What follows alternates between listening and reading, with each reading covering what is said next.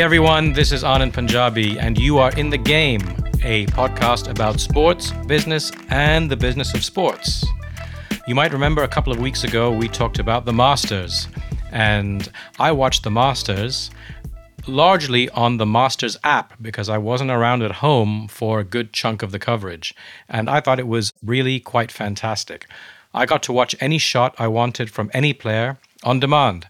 I could literally watch any of the thousands of shots being struck all over the course in real time. Why am I talking about that? Well, it brings us to today's show, where we go deep into the rapidly evolving dynamics of how digital technology continues to disrupt how sports media is created, produced, distributed, and consumed. This is a very rapidly changing industry, as we know, and to help us navigate this minefield of a topic, we have brought in our good friend and fellow Georgetown alumni, Paul Erickson. Paul is a veteran technology analyst focusing on consumer electronics and video distribution.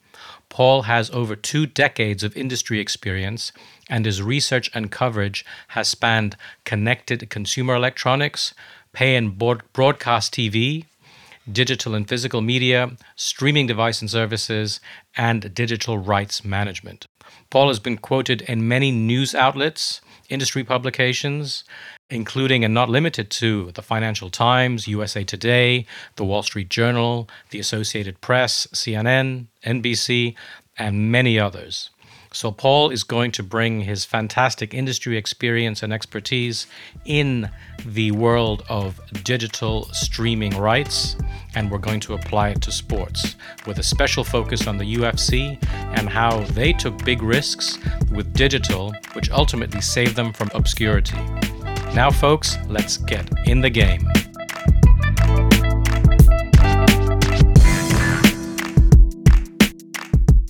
Paul, good morning, good afternoon. How are you? Good afternoon. How are you both? I'm uh, I'm well, thank you. Good, good. Where do we find you this morning? I am uh, speaking from Austin, Texas, in the states. So a little bit time difference here. I believe uh, six hours. Yeah, I think it's still six hours. Six for me, here. one for Vlad. Yeah. Yeah, exactly. Yeah, so we're kind of spread out here. But uh, yeah, um, very happy to have you on our podcast. Uh, thank you for joining us, Paul. Uh, just by way of introduction, uh, tell us a little bit about your you know professional background, sort of how your you know winding road of your career landed you where where you are today. Uh, yes, so it's it is indeed a bit of a winding road, but uh, overall, I've been a, a technology industry analyst uh, across kind of the consumer, enterprise, and service provider markets for about 16 years. Prior to that, spent about five years doing competitive analysis in the software industry. And, you know, from after the software industry, essentially my topical coverage in the area of tech, uh, again, across uh, consumer, enterprise, and service providers, has really spanned the gamut of audio and video uh, across home and professional AV, from pay TV services and hardware to digital broadcast, to digital transition, uh, streaming video services and related devices everything from from physical to now digital media. And in the last five years, I've focused quite a bit on all things video from the consumer and service provider perspectives. So, service provider perspective and consumer. So, one thing that fascinated me, and this is why I thought it would be a great idea if maybe you know you uh, you would agree to come on the podcast. And again, very grateful that you you you've come abroad. As you know, we we speak about sports and business uh, on our show. And over the course of the last 12 months or so, we've come across and have been learning and uh, gaining an understanding of how digital consumption of sports is becoming to put that into broad terms. Obviously there are many components that that go into sports broadcasting today and, and the consumption of sports today.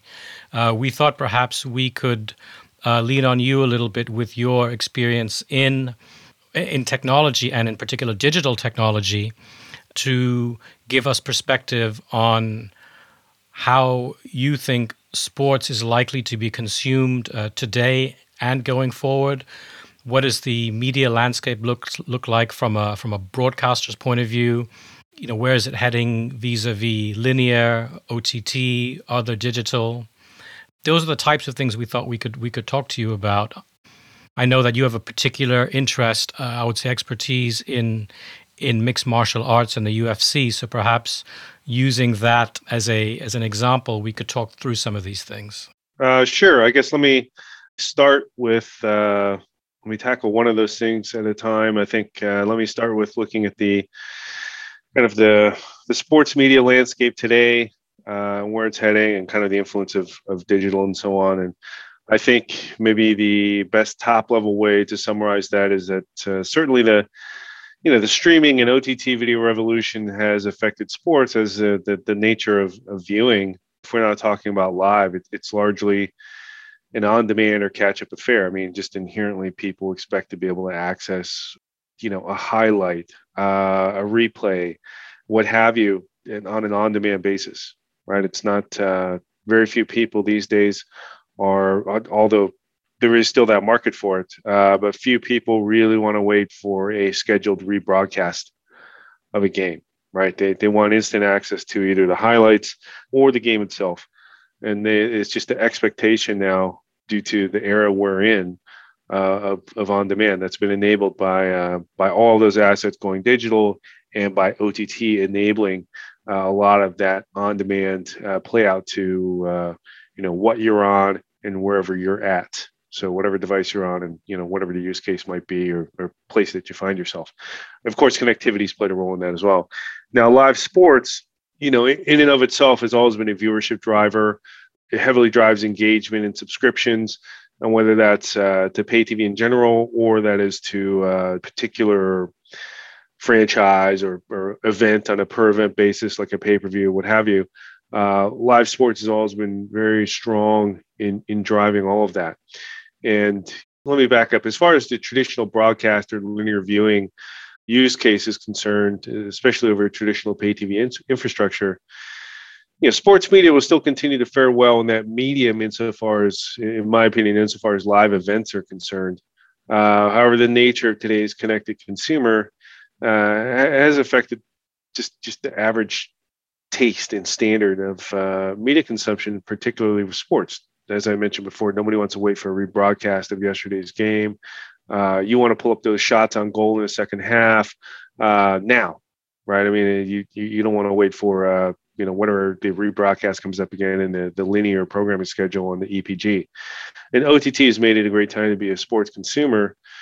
And uh, you know, and they're and they're at times challenging as well because the technical bottlenecks are fundamental ones sometimes you know it puts you at the mercy of your broadband connection or your router for example. If those go down then then all of that goes down and you're back to uh, to your antenna basically. So you know essentially the ott digital broadband access et cetera has all contributed towards just this this access to sports and on a on demand basis that you know even five years ago we we just didn't Paul, can I just interrupt and just ask you real quick, just for, for the benefit of our audience, and we're guilty of this as well.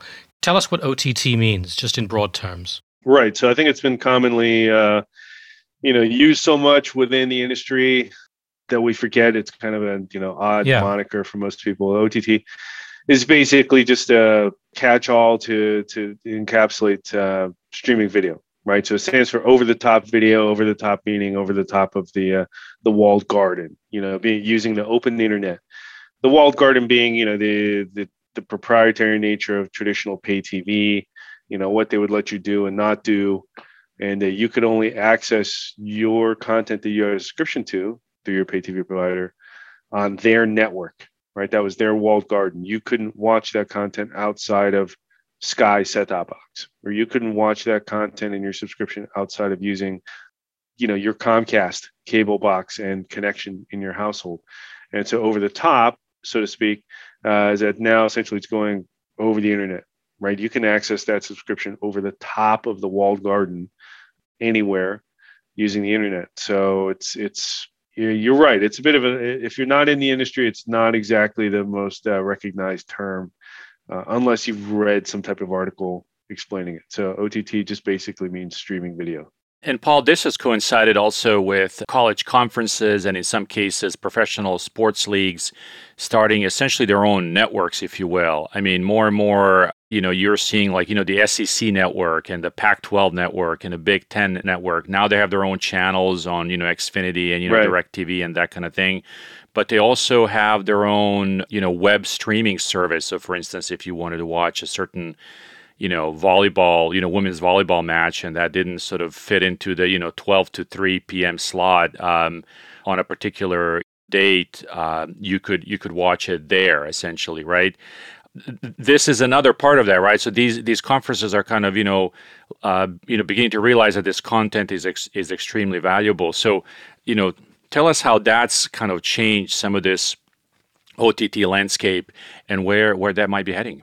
You're asking insofar as a lot of these uh, you know franchises and so on and, and the regional sports networks starting their own their own ventures or their own uh, their own play out endeavors yeah yeah and and i'm thinking more along the lines of like you know the you know the nba now has its own you know nba.com i think major league baseball has something similar where you can watch all of the matches on your phone or on your ipad or on your computer right similarly right. with like i said you know sec network pac 12 and so forth yeah, I, I, would say that that's you know that's following o- overall trend within uh, let's say the video landscape. If if we pull back from just sports and we look at uh, you know how the market for distributing video that i don't know if that's the right way to articulate it but uh, if we look at how video has changed over the past uh, five years or so you know in general we've seen this disaggregation away from from the traditional pay tv bundles of old.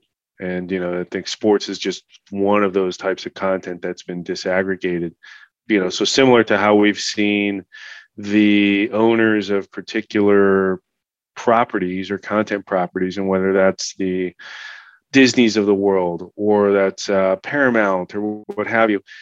You know essentially having the industry weight or the uniqueness of content or you know lo- loyal fan base to their content you know them having at such a level that they've been able to to pull away and start their own uh, businesses you know selling that content directly you know i think you you see some of that exploration happening in in sports as well. You know a lot of these leagues realize that they, they don't have to be tied to the fortunes of directv or sky or comcast in terms of you know the eyeballs that they reach. So in a, in an s in an essence that's bad english. In essence the internet and you know the advancements in in streaming video you know have made it possible for a, a type of uh, democratization democratization mess that word up of access of sorts you know where they they are able to independently reach uh, a lot of the public now uh, and not you know merely constrained to the footprint of this pay tv provider or that provider.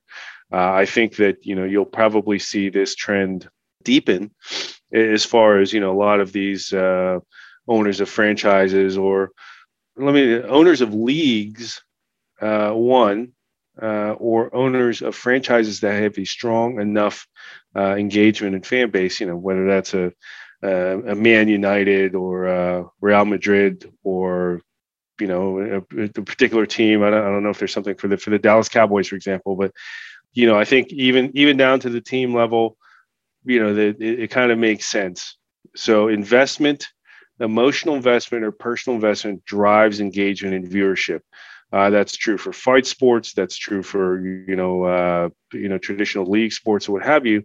The more people are invested, not just the, the games and you know the the competition itself, but the more they're invested in the, the people, the personalities, or the closer they are to the game, the the more in turn that's going to drive one retention them not churning away to watch some other sports or some other leagues games or some other teams games but it'll also drive continued engagement over time so paul that just want to pick up on a point you you just made now. Engaged fans and engaged fan based um, driving uh, loyalty. Presumably that means one of the responsibilities of these leagues and these teams is to focus their attention on fan loyalty and fan engagement.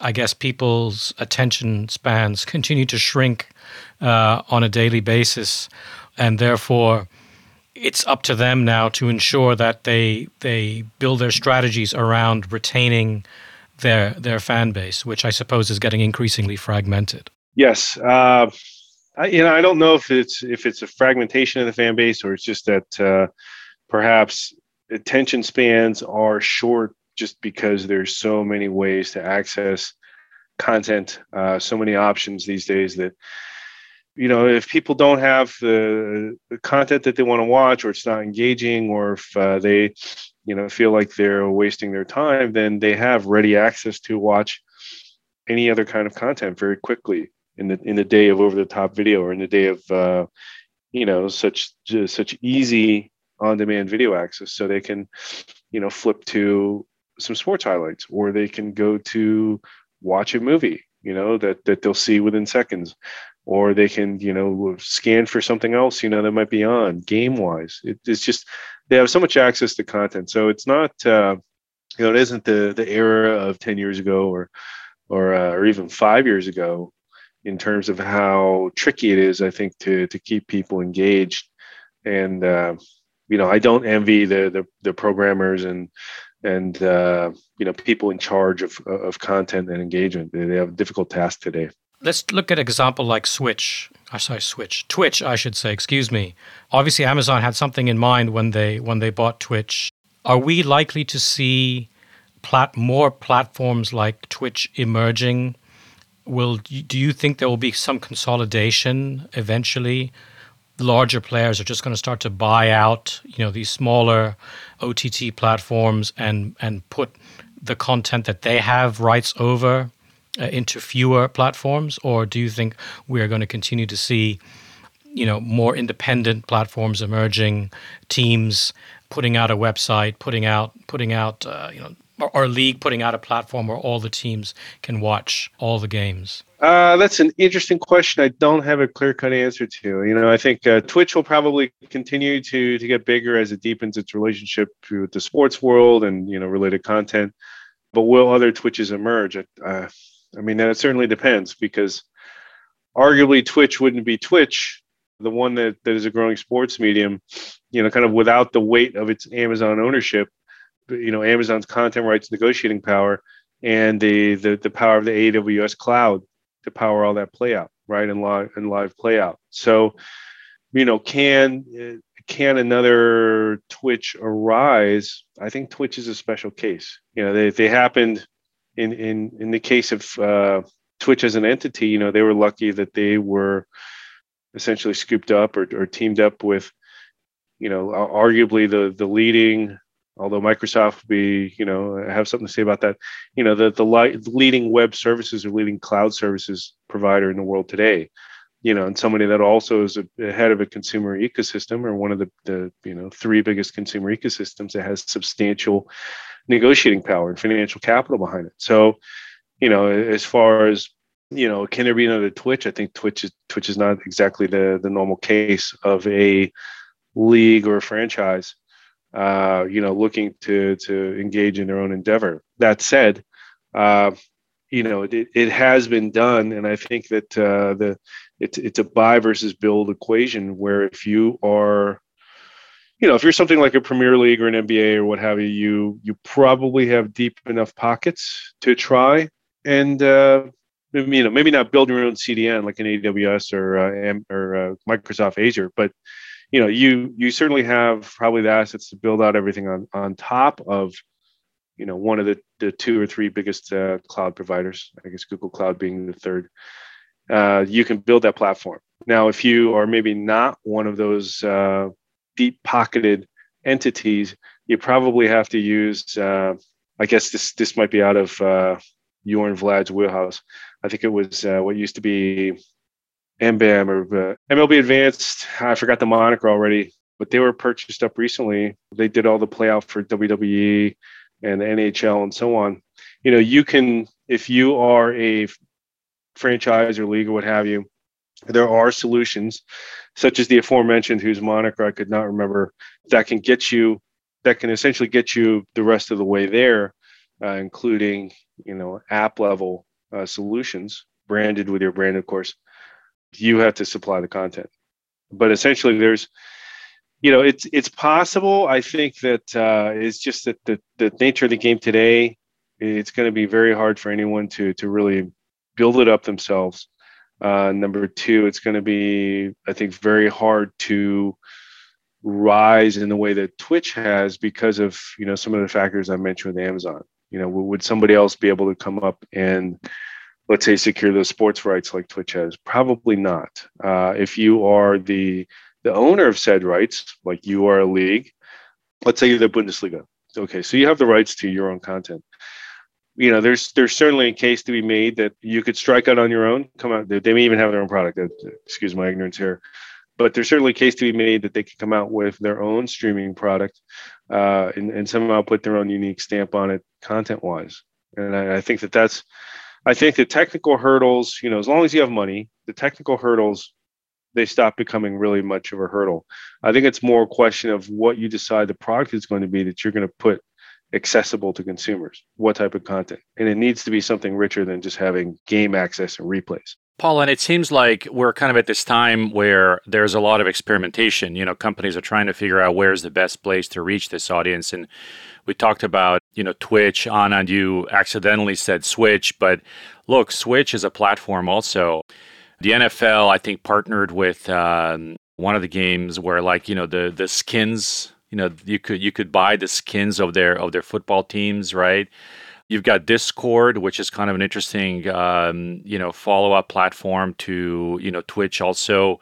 But I think at the end of the day, um, it seems like things are still kind of working itself out where the audience really is. Is that is that a good assessment? I don't I don't think that we've settled on on anything yet. If if anything, we're at this sort of big disruption sort of period where linear seems to be still be kind of lingering around, but all these other things are now eating away at it. Is that a good way to describe where things are today?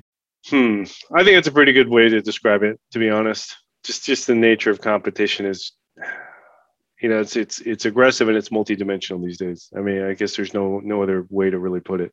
Paul, you are a fan um, and someone who knows a lot about uh, the UFC. Could you maybe tell our listeners and tell Vlad and I as well how the UFC has been perhaps you know one of the pioneers in using these new platforms, uh, technologies uh, to effectively save itself from obscurity not very long ago into becoming, you know, one of the most recognizable, uh, most valuable sports properties in the world today. They've done some pretty pretty innovative things. Yeah, the UFC is a it's a real anomaly. You know, not, I've been around the the fight industry for probably 20 years. Can you tell us a little bit how you what your involvement has been? That would be great for our, for our listeners to just get a bit of that background. Ah, well, I guess uh, I first started training uh, jiu-jitsu, Brazilian jiu-jitsu in the, the mid to late 90s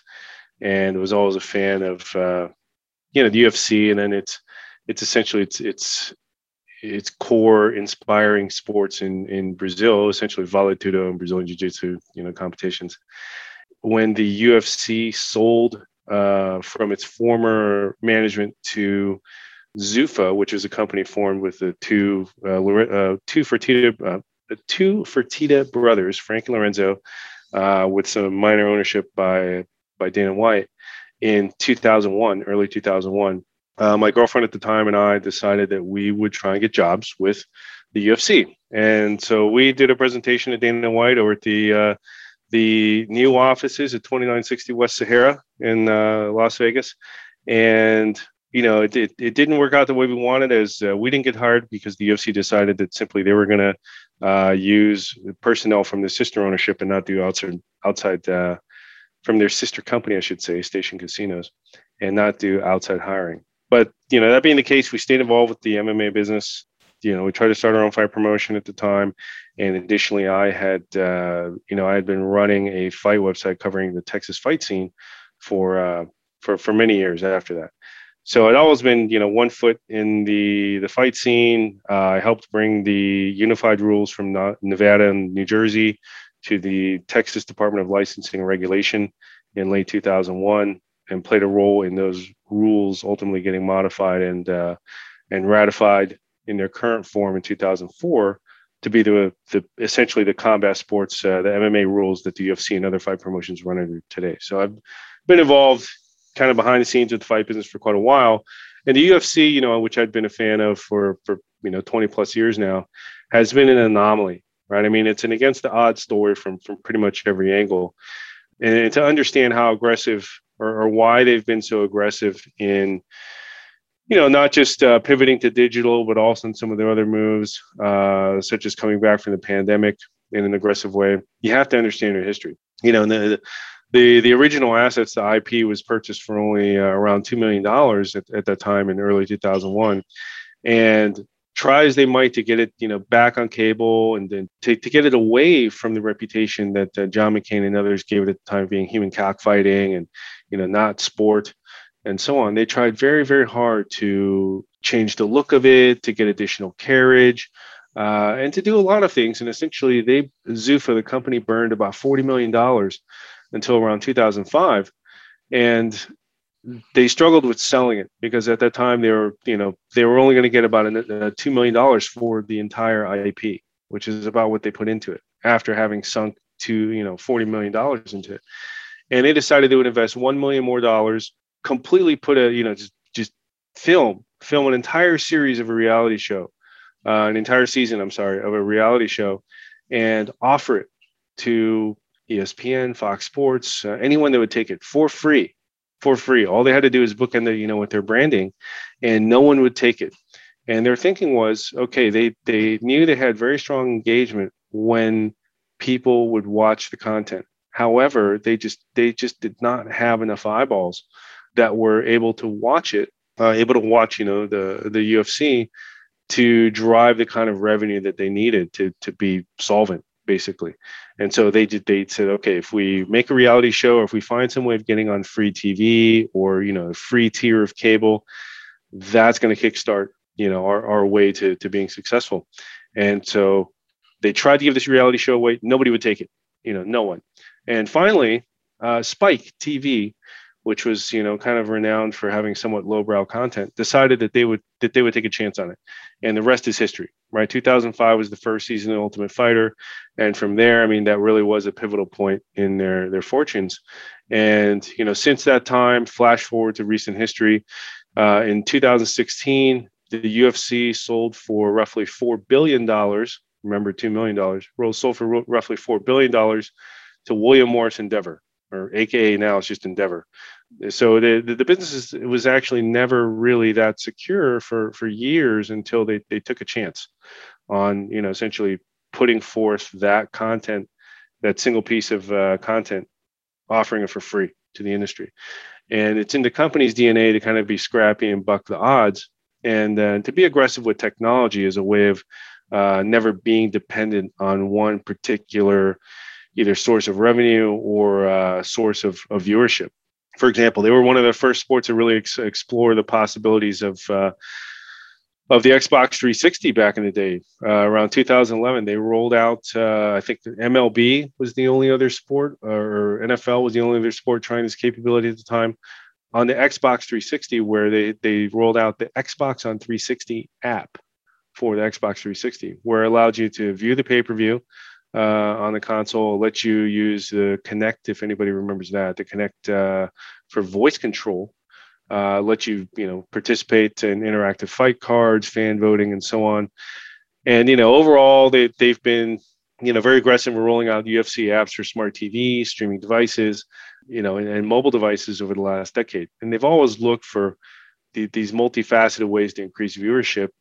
And like I said, they they they really they care about uh, diversified, you know, being diversified, being multi-platform, and, and really trying to get their content out there via as many outlets as possible to drive that high engagement and viewership. So whether that's behind the scenes content that they do, you know, leading up to every fight uh, on YouTube, usually it's a, I believe it's a UFC, not UFC unscripted. It's uh, uh, I believe it's uh, it slips my mind at the moment, but you know, usually they'll do four to five episodes of it each day leading right. up to fight day, and they'll uh, they now you know are doing regular fights or doing free fights on, on broadcast on ABC, right? So there's they just finished having a fight night on ABC. Uh, they have UFC Fight Pass, where they aggregate uh, not just UFC content, but uh, partner uh, fight promotions, uh, fight content from around the world, right? So they, they kind of they have something. If you are basically, you know, you're, you're hungry for fight content in between UFC pay per views, well, UFC Fight Pass will keep you engaged 24 seven with fight content.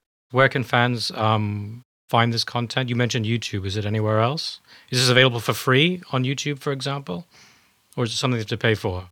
YouTube doesn't have, uh, you know, there may be clips that they release on YouTube, but the UFC, the UFC like pre-fight content, and a lot of the promos and stuff, they're they're they're free on YouTube. You know, those behind the scenes days leading up to a fight, that stuff is all free on YouTube right? It helps drive engagement, helps drive interest in the fighters themselves, uh, which then presumably leads to people wanting to pay for the pay per view or people wanting to get on ESPN Plus to see an event. And uh, yeah, you know that's the other major deal they've had in recent years is uh, going to yeah is striking a deal with ESPN where ESPN Plus would carry. Uh, some UFC content like Fight Nights, and then would also uh, essentially be their pay-per-view carriage partner. And you know more and, and to, to kind of cap all that off in terms of uh, the ufc's aggression uh, in most recent history uh, where we've been in an era of pandemic related shutdowns and leagues being you know shut down and, and live sports being you know heavily curtailed they were one of the first uh, sports entities that that came back from you know the lockdowns and shutdowns of uh, of covid-19 and you know they they were trying to live, run live events even without spectators uh, in a number of different places different countries different you know states in the us and what have you. And uh, none would really let them run the way they wanted to. And they had a strong pre-existing relationship with uh, with with abu dhabi the government of abu dhabi and you know some of the the sheiks and leadership there partially because something that's really unique to the fight scene where uh, because of the Abu Dhabi Combat Club and some of the the, the affinity that the leadership in Abu Dhabi has had towards uh, jiu-jitsu and MMA, you know, since the early 2000s even.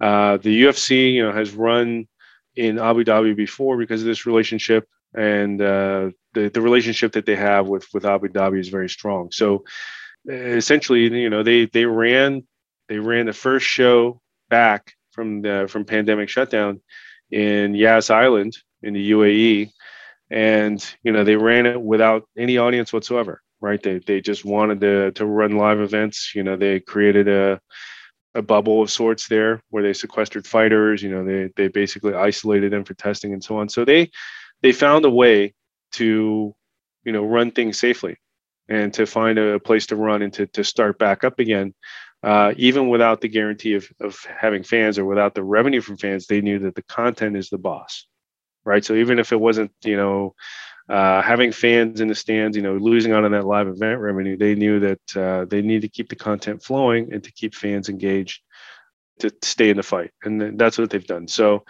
you know, I, I don't know if that's an exact lesson for other sports properties to take on because nothing has typically been, you know, the UFC, not, nothing about that franchise has really actually ever been normal, right? If you ran that company uh, like a typical MBA or typical uh, entertainment and industry executive or sports industry executive, it would have died long ago. So, you know, it, it's a bit of an anomaly, but I think their technological aggression and their aggression to try new mediums, to try to work their way out of problems, it's in their DNA, right? So them finding, being creative and finding a way around, you know, COVID-related shutdowns, it is part of that. You know, it's it is in line with their brand, with their DNA and their history.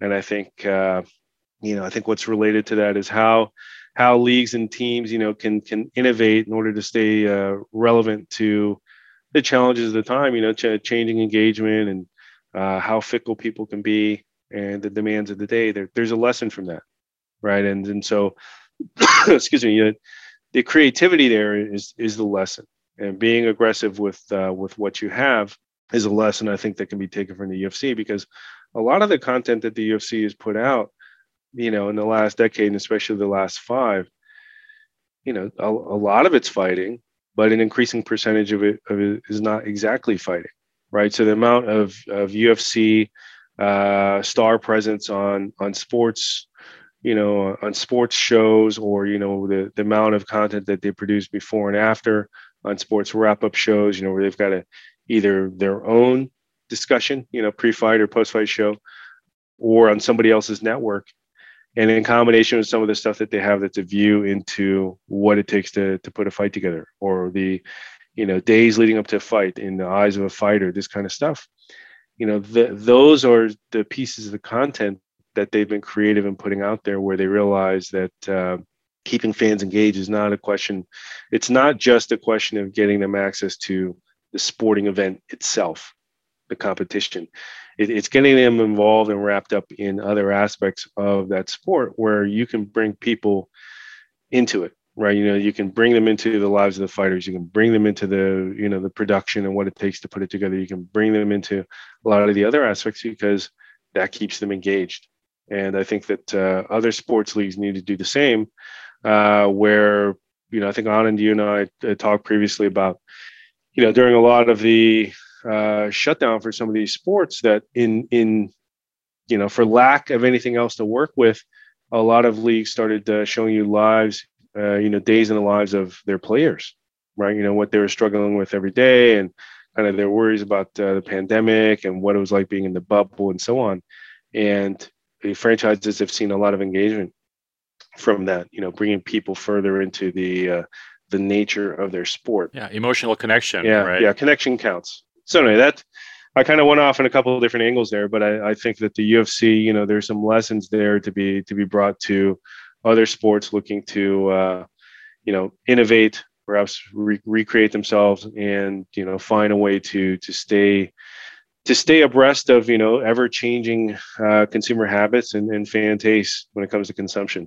We've talked about how important players are. In fact, how how much more important players are than teams or leagues. You know, we look at the Instagram accounts of of individuals, and they're much bigger than, in some cases, entire leagues. This is a topic we touched upon before. So, I do very much take your point about allowing fans to get into the lives of the players. You know what they do on weekends, uh, what they're doing in training. Vlad, I think we've talked about how Amazon, for example, has some exclusive content with Juventus FC where they where they have exclusive player interviews. Right. Fans can fans can chat with them only through through the Amazon uh, platform, for example. When you were talking about the voyage that uh, you know UFC took uh, from being you know essentially an, an, unknown entity to you know getting on you know Spike TV, what what kind of reminded me about that model is that um, that has evolved also. And I looked at uh, kind of what Overtime Media is doing, you know, today, where everything that they're doing is sort of via their website and you, you know YouTube and Instagram. They've really kind of gone into this sort of deep end. And I'm wondering, and I'm also curious if if if a UFC were to you know enter the world today if it would even look for a tv partner at this point or would it be something more like what overtime is doing where it's you know highlighting the athletes and really kind of creating its own platform? I suspect they probably would. I think that they wouldn't look for uh, i mean you, bring up a good point that just the nature of things have changed where they struggled to find you know broadcast carriage back in the day in early 2000s and they struggled to get on you know access and open cable uh, they struggle to reach eyeballs. And today, I don't think that they would bother, right? I mean, because today you you see how much of uh, content access can be achieved just through having an internet connection. And uh, today's uh, virtual pay TV providers, the uh, Sling TVs, YouTube TVs, you know, Hulu plus Live TV, you know, the, those entities out there, you know, they're completely online.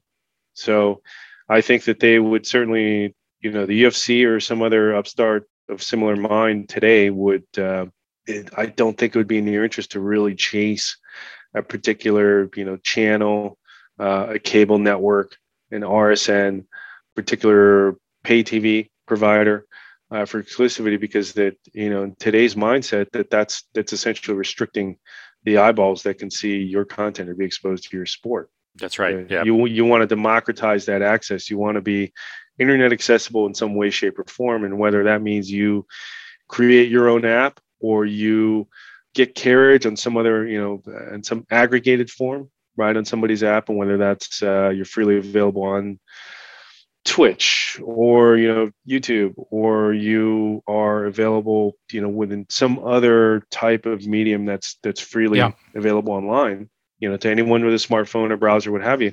Uh, I think that's that's certainly the way to go now.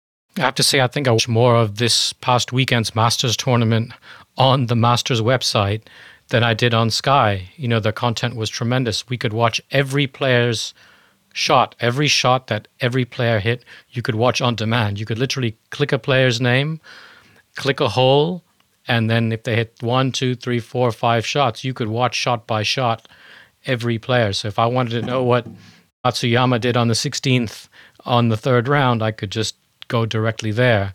You know, I didn't have to. I didn't have to go to my my EPG and find find the thing and fast forward, rewind, and get to the right spot. So the tools are out there already. The tools are there. Yeah, and I think that as you see you know, teams and franchises get more cognizant of of the value of their content, even just the everyday bits, that you'll probably see the savvier ones start to get more uh, aspirational with what they're going to charge for exclusivity, right? I mean, what what the Premier League charges uh, Sky, or you know whatever whatever form that may take, just because you know, as they realize that, well, we're sitting on a gold mine of content, you know, why should we allow someone to to take all of this potential revenue when, okay, you know what, we're we're going to make sure that uh, for everything that we put out, that we get all the ad revenue from it, whether that's people watching, you know, that's whether watching people, whether it's people watching the, you know, uh, the lead up to you know next week's Everton game, or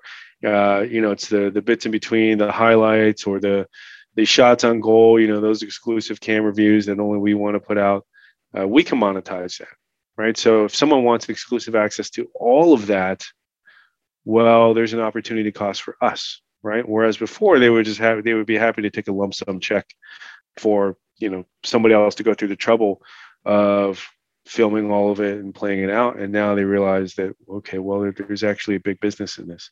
What are we giving away? You know, how can we, how can we get uh, an additional revenue stream of what we're already sitting on. So I think you'll see the cost of content, much like as it's gone up in in other uh, areas of the video world. I think you'll you'll see the cost of sports content uh, continue to go up. I think probably here's a good point to wrap it up.